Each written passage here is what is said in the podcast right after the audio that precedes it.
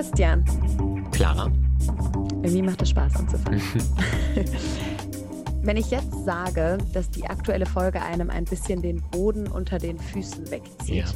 ist das dann ein Fall für das Phrasenschwein? Ja, ich glaube ja. es ist nicht besonders kreativ. Immerhin hast du trotzdem gelacht. Und das ja. Thema ist krass, oder? Die Böden. Es ist vor allem, finde ich, überraschend, weil ja Böden tatsächlich, egal wo wir hingehen, überall um uns herum sind, aber man nimmt sie ja gar nicht so richtig wahr und ich glaube, die allerwenigsten Menschen fragen sich, ob es unseren Böden eigentlich gut oder schlecht geht. So ging es auch uns, denn wir haben vor einigen Wochen einfach eine Mail bekommen von einem Bodenprofessor mhm. der ETH Zürich, Sebastian Dötterl, der gesagt hat, wollt ihr nicht auch mal was zu Böden machen? Die werden hm. nämlich hm. überall übersehen, ähm, überhört ist jetzt hier, glaube ich, nicht das richtige Wort, aber es gibt auch viel zu wenig Forschung dazu, man hm. weiß hm. viel zu wenig darüber und das ist echt wichtig, denn ohne die Böden können wir den Klimawandel überhaupt nicht in den Griff bekommen. Und der bröckelt uns tatsächlich unter den Füßen weg, weil ja. er einfach viel schneller zerstört wird, als wir ihn wieder aufbauen können. Genau, und weil es ja tatsächlich auch riesengroße Unterschiede gibt. Er hat uns verraten, wo es die besten Böden gibt, welche Länder und Regionen eher schlechten Boden haben und was man da vielleicht so ein bisschen tun kann, damit das so ein bisschen sich angleicht. Und wer uns bis hierhin zugehört hat, hat auf jeden Fall eine hohe Toleranz für flache Witze und wir versprechen in der Bodenlose Folge... Frechheit. ich wollte sagen, in der, ab jetzt keine doofen Witze mehr. Ähm, neue Folge des NTV Klimalabors. Auf geht's. Los geht's. Herr Dötterl, herzlich willkommen im Klimalabor. Vielen Dank, dass Sie sich Zeit für uns genommen haben. Sie sind Professor für Bodenressourcen an der ETH Zürich und der Universität Augsburg. Und die erste Frage, die ich mir gestellt habe, als ich das gelesen habe, war, wie wird man denn Professor für Bodenressourcen? Ja, danke ähm, für die Einladung. Ne? Und ähm, ich bin also wirklich so ein bisschen so ein, so ein so eine, so eine Mischfigur, sage ich mal. Ja? Also ich bin eigentlich von meiner Ausbildung her äh, physischer Geograf. Mhm. Und physischer Geograf, ich glaube, der Begriff ist wohl nicht so gängig auch, also ich sage immer Geoökologe. Ja?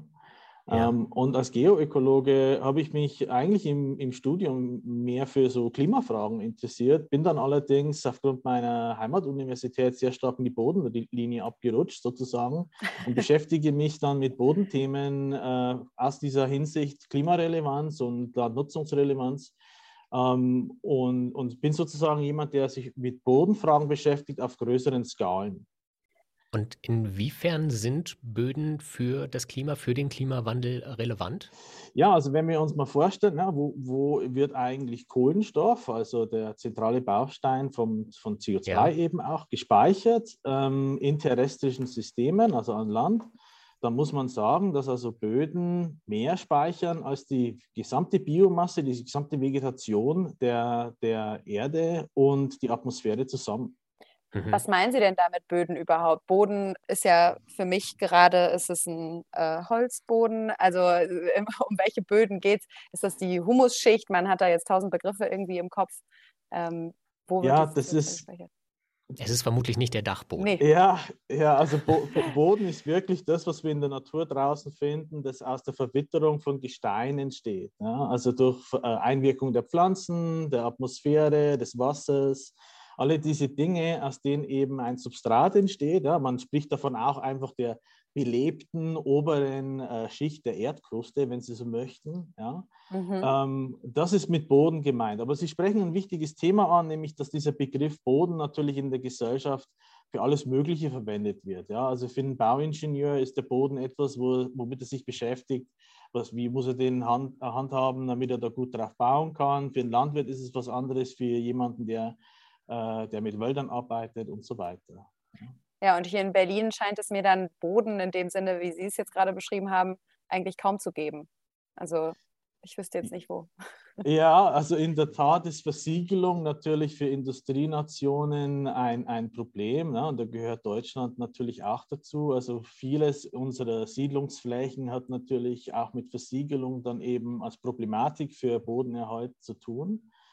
Und ähm, diese Prozesse sind Teil dessen, wenn es darum geht, zu, zu untersuchen, wie, wie man Boden erhalten muss und wo man Boden erhalten muss und wie er natürlich zerstört wird. Aber Sie untersuchen jetzt nicht oder Ihre Empfehlung ist jetzt nicht, wir müssen in Berlin alle Böden wieder aufreißen. Nein, das wäre jetzt nicht meine Empfehlung. Ich sage jetzt mal, also der Schaden ist natürlich auch schon in gewisser Weise durch das Versiegeln entstanden. Ja? Also die, die Restaurierung oder Renaturierung von versiegelten Böden wäre natürlich auch ein, äh, ein Riesenvorhaben, ja? Mhm. Ähm, das sich einfach natürlich auch nicht umsetzen lässt, wenn man, wenn man Städte bauen will. Ja? Also, ja. Aber wäre es denn theoretisch hilfreich, einfach alle Böden, die in Berlin, München, Hamburg, in den restlichen Industrienationen versiegelt wurden, wieder zu entsiegeln? Könnten wir damit alleine schon praktisch den Klimawandel stoppen? Nein, sicherlich nicht. Dafür sind diese Flächen, obwohl groß in ihrer Menge, natürlich noch nicht ausreichend. Ja. Also, und man muss sich auch vorstellen, also wenn sich diese Böden erholen sollten, würde das ja Jahrzehnte und vielleicht sogar Jahrhunderte dauern. Also das weiß man hm. nicht so genau. Ist denn der Boden, wenn er einmal versiegelt ist, komplett wertlos in Anführungsstrichen? Also wenn da jetzt ein Haus draufsteht oder eine Autobahn oder was auch immer, ist da, da ist ja trotzdem noch Boden drunter, oder? Ja, also das ist, das ist genau ein wichtiger Punkt. Also wir müssen uns, glaube ich, auch damit beschäftigen, wie, wie Boden an sich aufgebaut ist. Ja? Also das, was der Landwirt zum Beispiel als den Mutterboden bezeichnet. Ja? Also das wären eigentlich die fruchtbaren oberen 20, 30 Zentimeter. Also die, die Teile des Bodens, die man natürlich ähm, äh, abträgt, ja? wenn man da mhm. irgendwelche Straßen, Häuser oder was auch immer drauf baut. Ja? Welche Böden untersuchen Sie denn dann eigentlich konkret, wenn Sie sich jetzt nicht mit dem Berliner Stadtboden beschäftigen, mit dem Asphalt? Ja, also wir beschäftigen uns natürlich vor allen Dingen mit Böden, die in irgendeiner Weise durch den Mensch genutzt sind, ja, also mhm. Ackerböden oder auch Böden in Forsten und was in meiner eigenen Forschung ähm, als Bodenwissenschaftler eine große Rolle spielt, sind Böden in Gebieten, die sich entweder gerade stark verändern, aufgrund Klimawandel, aber eben auch durch Landnutzungswandel, und eben in Gebieten, die relativ schwach sind, was die Datendichte betrifft. Also sprich, wo man noch nicht so viel weiß, ähm, wie sich diese Böden auf diese Veränderungen verhalten werden. Und von welchen Gebieten reden wir da? Wir reden zum Beispiel über die Tropen, wir reden, wir reden über Gebirge und wir reden über Polarregionen. Also Polarregionen zum Beispiel durch den Klimawandel, mhm. Gebirgsregionen ähnlich und tropische Regionen auch durch den Klimawandel, aber natürlich vor allen Dingen durch den Landnutzungswandel. Also, also dass aus Regenwald dann Anbauflächen Richtig. werden. Richtig. Also ich beschäftige mich damit vor allen Dingen im afrikanischen Bereich, in den afrikanischen Tropen, ähm, die auch in ihrer Funktion und in diesem Druck, der auf diesen Gebieten herrscht, anders sind als jetzt zum Beispiel in Südamerika. Kann man denn, wenn man das probiert, jetzt irgendwie gegenüberzustellen, inwiefern unterscheidet sich der tropische Boden, den Sie untersuchen, von dem, den wir in Berlin hier bei uns vor der Haustür haben oder den wir in Deutschland vor der Haustür ja, haben? Das ist ein ganz, ganz wichtiger Punkt. Die unterscheiden sich fundamental in vieler, vieler Hinsicht. Also sowohl was die Eigenschaften des Bodens angeht, auch, auch was die Tragfähigkeit anbetrifft und natürlich dessen Nutzung. Und diese Unterschiede sind ähm, eigentlich das Resultat dessen, wie lange der Boden sich dort gebildet hat ja, und mhm. wie oft dieser Boden in der Vergangenheit Störungen ähm, erfahren hat. Und unsere Böden in Europa oder in den, ich nehme jetzt mal das Beispiel Deutschland, ähm, die sind viel, viel jünger im Schnitt als die Böden in den Tropen. Das, Warum? Es hat zu tun mit äh, den langfristigen Eiszeitzyklen. Also Sie können okay. sich das so vorstellen, wir haben in Europa im Moment ja eine, eine Warmzeit, nicht nur jetzt wegen Klimawandel, ja. sondern einfach auch auf langen Zeitskalen betrachtet. Ne? Und diese Warmzeiten sind immer die Perioden, in denen sich Böden äh, bilden ja, in, in, in, in Europa, ja, in Mitteleuropa. Aber das Substrat, aus dem sich ähm, unsere Böden bilden, wird eigentlich immer wieder in jeder der Eiszeiten sozusagen erneuert. Und zwar dadurch, dass ähm, die Vegetation zu großen Teilen verschwindet oder extrem mhm. lückenhaft wird. Und aus den vorrückenden Gletschervorfeldern und den Flüssen und den, dem ganzen Material, das dort mobilisiert wird während den Eiszeiten, werden Sedimente gebildet, die ausgeweht werden, die werden verteilt durch den Wind, durch die Flüsse und diese Sedimente bilden dann wiederum den Boden. Der, der in den Warmzeiten eben äh, sich dann entwickelt. Ja. Gibt es dann überall auf der Welt unterschiedlichen Boden oder kann man das so ein bisschen wie Klimazonen entlang der Breitengrade einreihen? Also das ist schon so, dass es natürlich für Klimazonen äh, sehr, sehr typische Böden gibt. Ja? Also dass die sich grob zu nahe verhalten. Aber es gibt eine ganze Reihe von, von äh, lokalen Faktoren, die die Bodenlandschaft äh, extrem beeinflussen kann. Also mhm. das sind geologische Unterschiede, das ist allerdings auch topografische Unterschiede, Hydrologie lokal und solche Dinge. Also jeder Boden ist einzigartig praktisch. Ja, wenn man so möchte, ja, ist jeder Boden natürlich irgendwo einzigartig. Folgen, sie folgen bestimmten Regelmäßigkeiten und ohne das könnte man das ja auch gar nicht irgendwie global darstellen. Ähm, aber natürlich sind die lokalen Faktoren äh, extrem entscheidend. Also wenn Sie jetzt, ich sage jetzt mal, Sie gehen in ein beliebiges Waldstück ja, und Sie bohren dort äh, zehn Löcher, und mhm. äh, sie sind ein paar Meter voneinander entfernt, obwohl dort die gleiche Vegetation draufsteht, die gleichen Bäume, Büsche, was auch immer, äh, würd, würde das Bodenprofil trotzdem immer wieder ein bisschen anders aussehen. Und, Und diese Unterschiede sind größer, je, je weiter entfernt ja. sie sind. Und gibt es da eine Bewertung, welcher Boden besser und welcher Boden schlechter ist?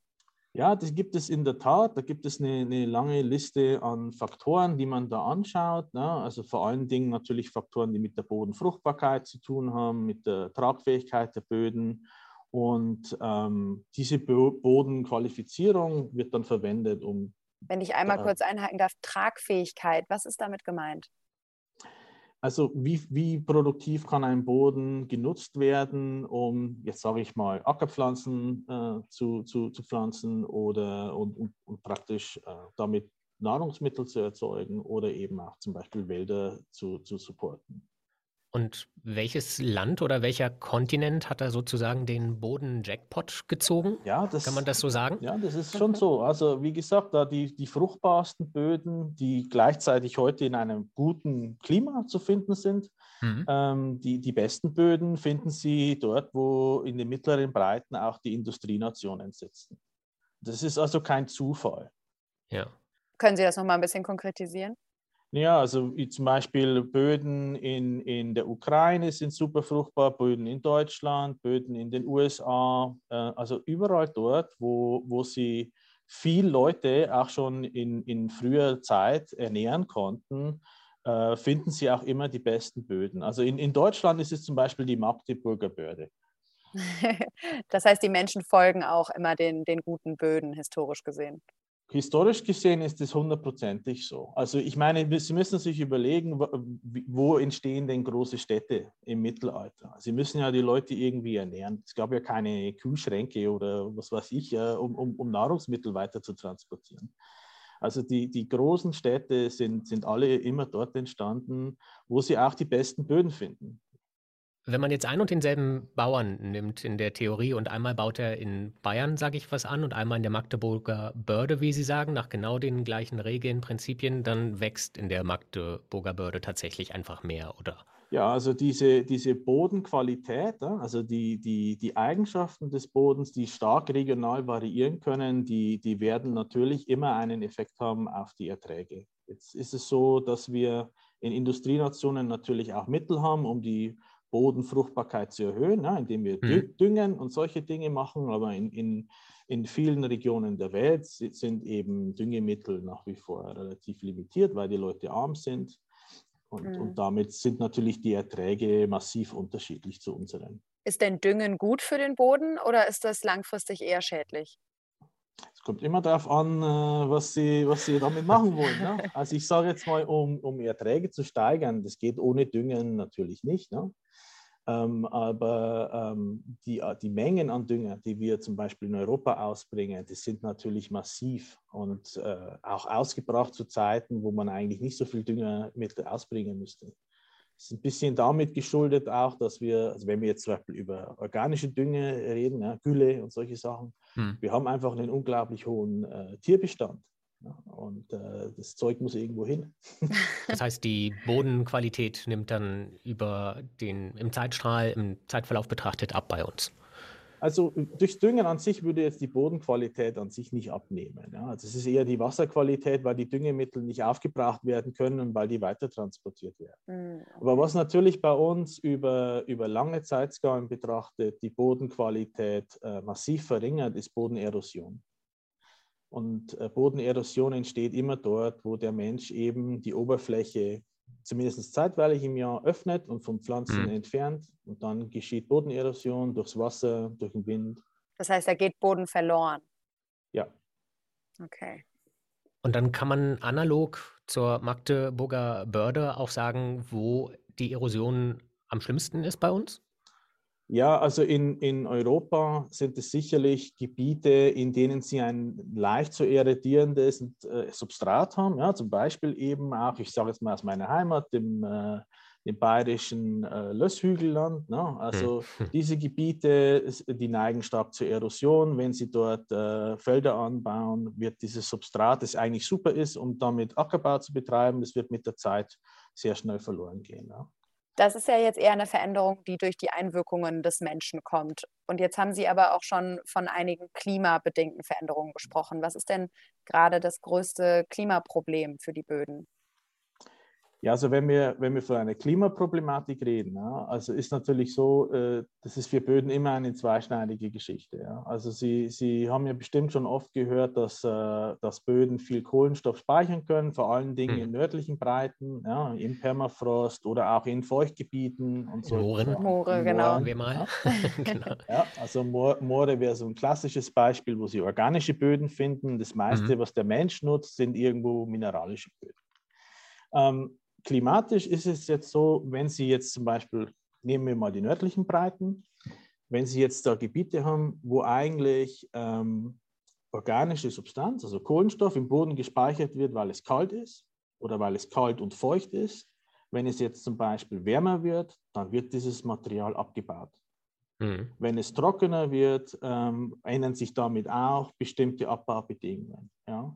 Wenn Sie jetzt wiederum in Gebiete gehen, wo die Niederschläge vielleicht limitierend sind, aber die Temperatur war eh schon immer hoch, nehmen wir jetzt mal so Trockengebiete zum Beispiel. Ja. Stellen Sie mhm. sich vor, das sind Gebiete, wo, wo, wo in Halbwüsten dann umschlagen, wenn sie jetzt noch Savannen wären. Ähm, diese Gebiete würden dann praktisch die gleiche Situation haben, wie wenn sie die Vegetation entfernen. Mhm. Sie würden große Verluste am Boden durch Wind erfahren. Das heißt, dadurch, dass es wärmer wird, wird eben CO2 in diesen ganzen Böden wieder freigesetzt. Ja, also die Erwärmung kann, kann eben zu diesen Böden, die jetzt im Endeffekt im, in nördlichen Breiten viel äh, Kohlenstoff, CO2 damit eben äh, aufnehmen und speichern, äh, die würden diese Kapazität in gewisser Weise verlieren.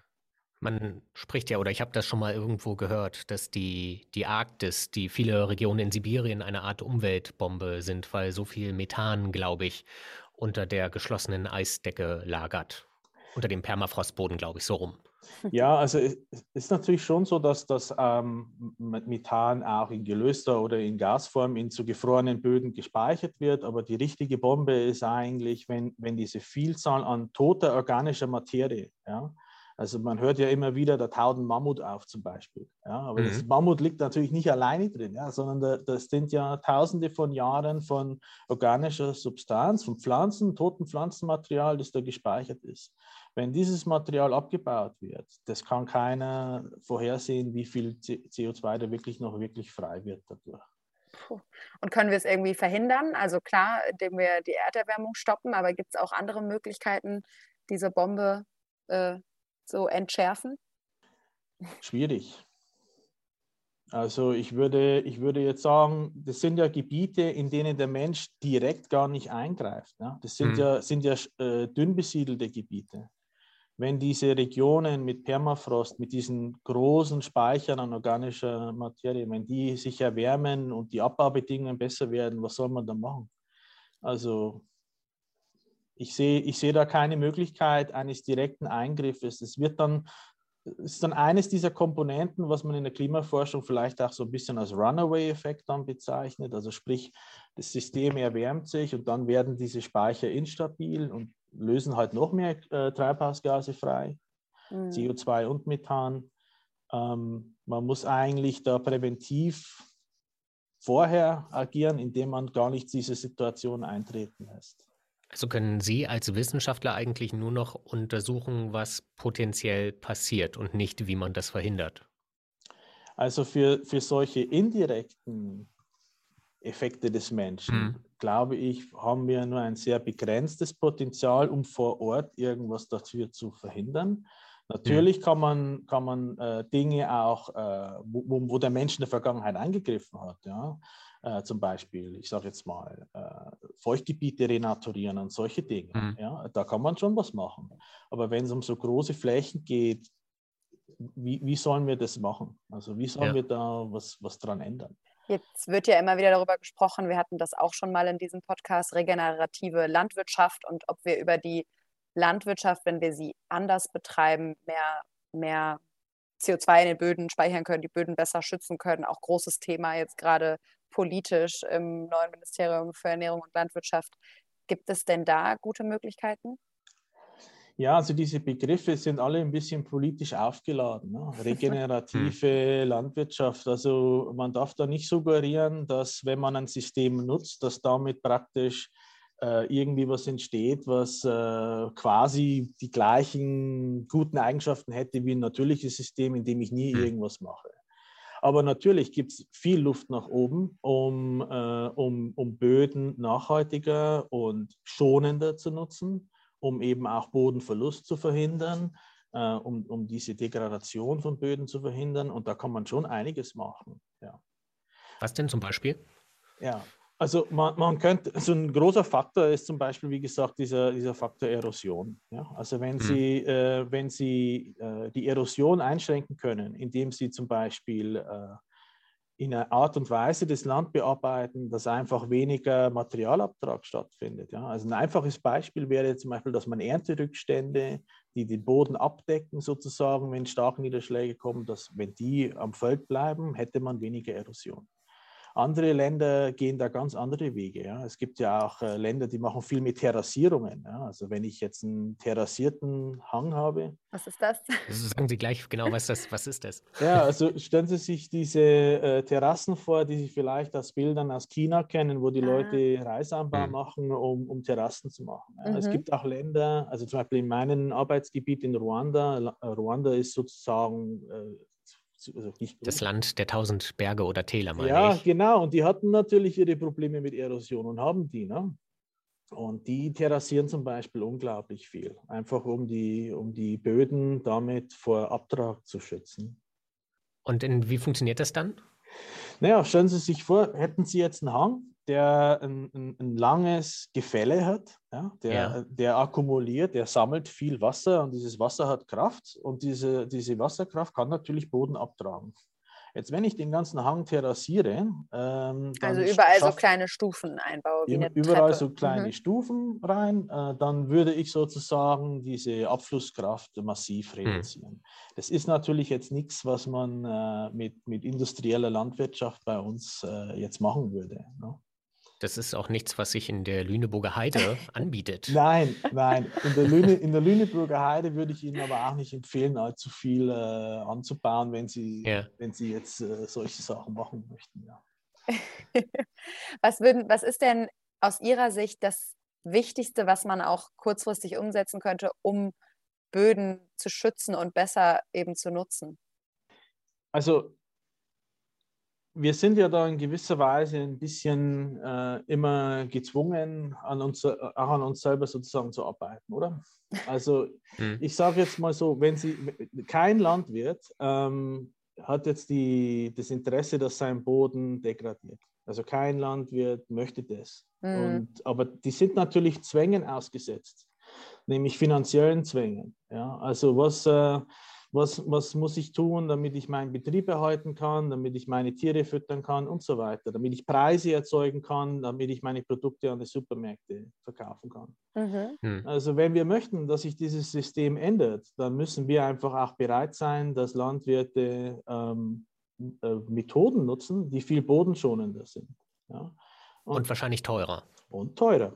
Klar. Mhm. Hm. Wir müssen bereit sein, für Nahrungsmittel äh, mehr zahlen zu wollen weil dann eben Bearbeitungen, äh, Bearbeitungsweisen, die nicht so effizient sind, aber eben schonender, ähm, auch leichter eingeführt werden können. Und wir müssen bereit sein, sowas zu subventionieren. Und die Frage, die sich dabei ja auch immer schnell stellt, Sie sagen schon, die sind da nicht ganz so effizient. Können wir trotzdem die gleiche Menge an Nahrungsmitteln produzieren, um dann am Ende eine Bevölkerung von 10 Milliarden, die ja da so auf uns zukommt, ernähren zu können? Ja, das ist natürlich ein, ein, ein weiterer Punkt. Ne? Also, da spießt sich das auch ein bisschen mit der Ex, also wenn man jetzt sagt, ich möchte mein Land nicht mehr so intensiv nutzen, äh, wie kann ich dann trotzdem hm. diese hm. Leute ernähren? Weil wenn ich sage, ich mache jetzt eine schonendere Nutzung, brauche dafür aber viel mehr Fläche, hm. ähm, wo soll die Fläche herkommen? Ja, also insofern, wie gesagt, sind wir, sind wir dort auch ein bisschen in einer Zwangslage, um abzuwägen, wo, wo ist es jetzt am besten, Landwirtschaft zu machen, wie kann ich diese Landwirtschaft schonend, aber gleichzeitig intensivieren durch Mittel, die jetzt zum Beispiel den, den Boden nachhaltig erhalten. Ja. aber wir sollten, Entschuldige? Nee, ich wollte fragen, ob es Maßnahmen gibt, die jetzt schon konkret passieren, also so, ein, so einen positiven Ausblick sozusagen. Gibt es da Sehen Sie da gerade was oder ist die Entwicklung gerade eher gegenteilig und, und es wird immer ja, schlimmer? Also es, es, wird natürlich schon viel, es wird natürlich schon seit Jahrzehnten viel geforscht und auch vieles davon wird, wird umgesetzt. Das sind einfache Sachen wie zum Beispiel, dass man weniger tief pflügt oder dass man, dass man auf eine andere Weise pflügt, nicht mehr den Hang runter, sondern den Hang entlang und solche Dinge. Alles Sachen, die, die, die relativ leicht umzusetzen sind. Ähm, man, man, muss natürlich auch überlegen, kann man noch mehr machen mit diesen einfachen Mitteln? Ja? Kann man zum Beispiel versuchen, die Feldgrößen zu verkleinern wieder, ja? dass man wieder Hecken einführt. Mhm. Also Dinge, mhm. Dinge, die zum Beispiel dann eben auch den Wind blockieren oder eben einfach auch den Wasserfluss im Feld entlang eben ein bisschen stoppen. Also da gibt es schon Möglichkeiten, um, um da entgegenzuwirken. Die Frage ist immer, was bedeutet das für den Landwirt vor Ort? Kann er, kann er ähm, oder, oder sie äh, weiterhin produktiv arbeiten, um, um am Preis, äh, der, den er einfach liefern muss, äh, nicht seinen Betrieb einstellen zu müssen. Ich habe leider nur eine, eine Mahnung noch zum Schluss fast. Das, ich wollte jetzt den positiven Ausblick nicht wegnehmen, aber Sie hatten uns noch geschrieben, dass Kulturen schon wegen Bodenverlust zusammengebrochen sind. Können Sie da einmal noch ganz kurz erklären, welche das waren und was da genau passiert ist? So auch wirklich so als mahnendes Beispiel? Ja, also das waren, das waren zum Beispiel Inselkulturen, ne? also wo, wo, Leute auf relativ begrenztem Platz ähm, äh, ihre, ihre, ihre ja, Ackertätigkeiten oder ihre Wirtschaften hm. einfach umsetzen mussten. Ähm, Osterinseln sind so ein Beispiel. Ja. Ähm, diese Regionen sind eben stark entwaldet worden. Dann gab es noch ein paar so Effekte wie klimatische Änderungen. Und wenn das zusammenkommt, dann äh, geht ihnen diese Ressource Boden, um dann das Land weiter zu bewirtschaften, schnell verloren. Es gibt solche Beispiele auch in so einer Kombination an Faktoren, auch für die alten Maya-Kulturen zum Beispiel. Ja. Aber vor allen Dingen Regionen, die irgendwie, also deswegen das Beispiel mit den Inseln, also Regionen, die eben isoliert sind und auf denen ein hoher Druck herrscht, ähm, die sind davon gefährdet. Und wenn wir die Welt so als globales Dorf verstehen, ja, in dem der Mensch den Großteil der Landoberflächen in irgendeiner Weise nutzt, dann bewegen wir uns natürlich als äh, Global Community irgendwo in eine Situation rein, wo uns irgendwo die Ausgleichsflächen fehlen, mhm. um, um, um in Zukunft genauso viel Nahrung zu erzeugen wie jetzt. Gibt es denn da schon Regionen, wo Sie sagen, uh, da ist kurz vor zwölf? Ja, also sicherlich ähm, sind diese Entwicklungen in, in tropischen Ländern äh, mit sehr, sehr großen Gefahren für die Leute vor Ort äh, verbunden. Mhm. Also sprich, diese tropischen Böden, die sind in oftmals eben nicht so tragfähig und nicht so lang äh, nutzbar und auch gar nicht die, mit der gleichen Weise, wie, wie wir das hier in Europa machen. Und ähm, dort ist sozusagen die Uhr schon am Ticken, dass diese Erträge massiv runtergehen, wenn da einige Sachen sich jetzt ändern, zum Beispiel äh, das Klima noch ein bisschen trockener wird in manchen Regionen oder einfach die Erosion so stark wird, dass diese, dieser fruchtbare Mutterboden, einfach dieser Oberboden, den die Leute brauchen, dass der halt verloren geht. Dabei sagt man doch aber auch immer, dass diese Böden gerade in den Tropen auch so wichtig sind, um CO2 zu speichern, oder? Ja, also das, die, das ist auch so eine Sache. Wissen Sie, das sagen die Leute, die, die Böden in den Tropen sind wichtig, um CO2 zu speichern. Das ist natürlich richtig. Aber äh, so genau, wie viel die speichern können, äh, weiß mhm. eigentlich keiner. Natürlich, mhm. natürlich speichert die Biomasse, die Wälder, die speichern in den Tropen sehr, sehr viel.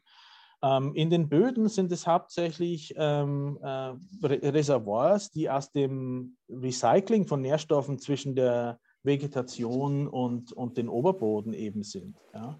Wenn man, wenn man diese Schicht verliert ja, im Boden, dann muss man dort mit Substraten arbeiten, die können Kohlenstoff gar nicht so gut aufnehmen mhm. und äh, eben auch äh, nicht mehr so gut genutzt werden, um dort wieder aufzuforsten. Ja. Das heißt, gibt es so eine Idee, in Ihrer Forschung, denke ich mal, beschäftigen Sie sich ja auch damit, welche Böden wofür am besten genutzt werden sollten und müssten, damit wir das aufteilen können. Gibt es da so eine Art Berechnung sozusagen, wenn wir das hier machen und das da, dann kriegen wir das schon hin, wenn wir die Welt als, als ein großes Dorf betrachten? Klar, also das könnte man natürlich tun, ne? aber das würde ja erfordern, dass äh, sie die internationale Zusammenarbeiten haben, wo manche Länder sagen, also wir bauen jetzt nicht mehr unsere eigenen Nahrungsmittel an oder wir versuchen das nur noch in bestimmten Regionen, äh, damit andere Länder davon profitieren, dass wir jetzt aufforsten und damit äh, sozusagen den Klimawandel bekämpfen. Also mhm. das ist einfach nicht realistisch. Aber klar, ich sage jetzt mal so, äh, von, von der Produktivität her äh, ist es natürlich in den mittleren Breiten eine ganz andere Liga, als es jetzt in vielen tropischen Ländern ist. Nicht nur, weil die Böden schlechter sind, sondern weil die Leute einfach auch viel weniger Mittel haben, um die Produktivität ihrer Böden zu erhöhen. Da gibt es auch Luft ja. nach oben. Das klingt. Es macht ein bisschen Mut, aber es klingt auch alles ein bisschen ernüchternd, eigentlich, wie es bei so vielen Klimathemen ist. Ja, es ist leider so. Also es gibt keine, ähm, es gibt keine Allheilmittel. Und hm. ähm, wissen Sie, wir, wir neigen oft dazu, mit unserer Brille aus Industrieländern äh, Sachen in Regionen anzuwenden, die eigentlich gar nicht so richtig erforscht sind dafür und wir wissen gar nicht, welche Konsequenzen das dann hat. Hm. Also sei es jetzt davon, dass man davon träumt, jetzt tropische Regionen aufzuforsten, obwohl wir selber das ja gar nicht bei uns machen. Ähm, in, diesem, in dieser Summe an, an, an Flächen, wie wir das erwarten, dass die Trop tropischen Länder das machen, oder sei es, dass wir äh, versuchen, Lösungen, die bei uns gut funktionieren, in, in diese Länder zu übertragen. Ist denn dieses Wissen über die Böden und die Forschung, ist das schon so weit verbreitet und schon so tief, dass das überall angewendet werden kann oder ist das auch noch eine große Lücke? Das ist eine Riesenlücke. Also Sie müssen sich überlegen, ja, wann hat Deutschland ein, ein bundesweites Bodenschutzgesetz bekommen? Das war 1999. Also es gibt da, es gibt da ähm, natürlich schon vorher Vorläufe an Gesetzen, aber in vielen dieser Ländern, äh, da, da, spielt das gar keine Rolle. Mhm. Also natürlich, den Leuten ist schon bewusst, dass, dass, äh, dass, dass sie den Boden verlieren, aber was sollen die machen? Die haben nicht die, mhm. die, haben nicht die finanziellen Mittel und, und auch nicht die sozialen Absicherungssysteme, dass jetzt ein Landwirt hergehen kann und sagt, okay, ich bewirtschafte jetzt weniger Flächen und der Staat sorgt schon für mich oder so. Dann nehme ich das jetzt mal als Abschluss. Politisch ist es jetzt ja offenbar in den Vordergrund gerückt. Auf jeden Fall auf der internationalen Agrarministerkonferenz haben Sie die Böden ganz groß zum Hauptthema gemacht. Und äh, wir hoffen, dass Sie weiter dranbleiben und das Wissen und die Forschung vorantreiben und verbreiten. Und ja, vielen Dank für das Gespräch. Danke sehr. Vielen Dank.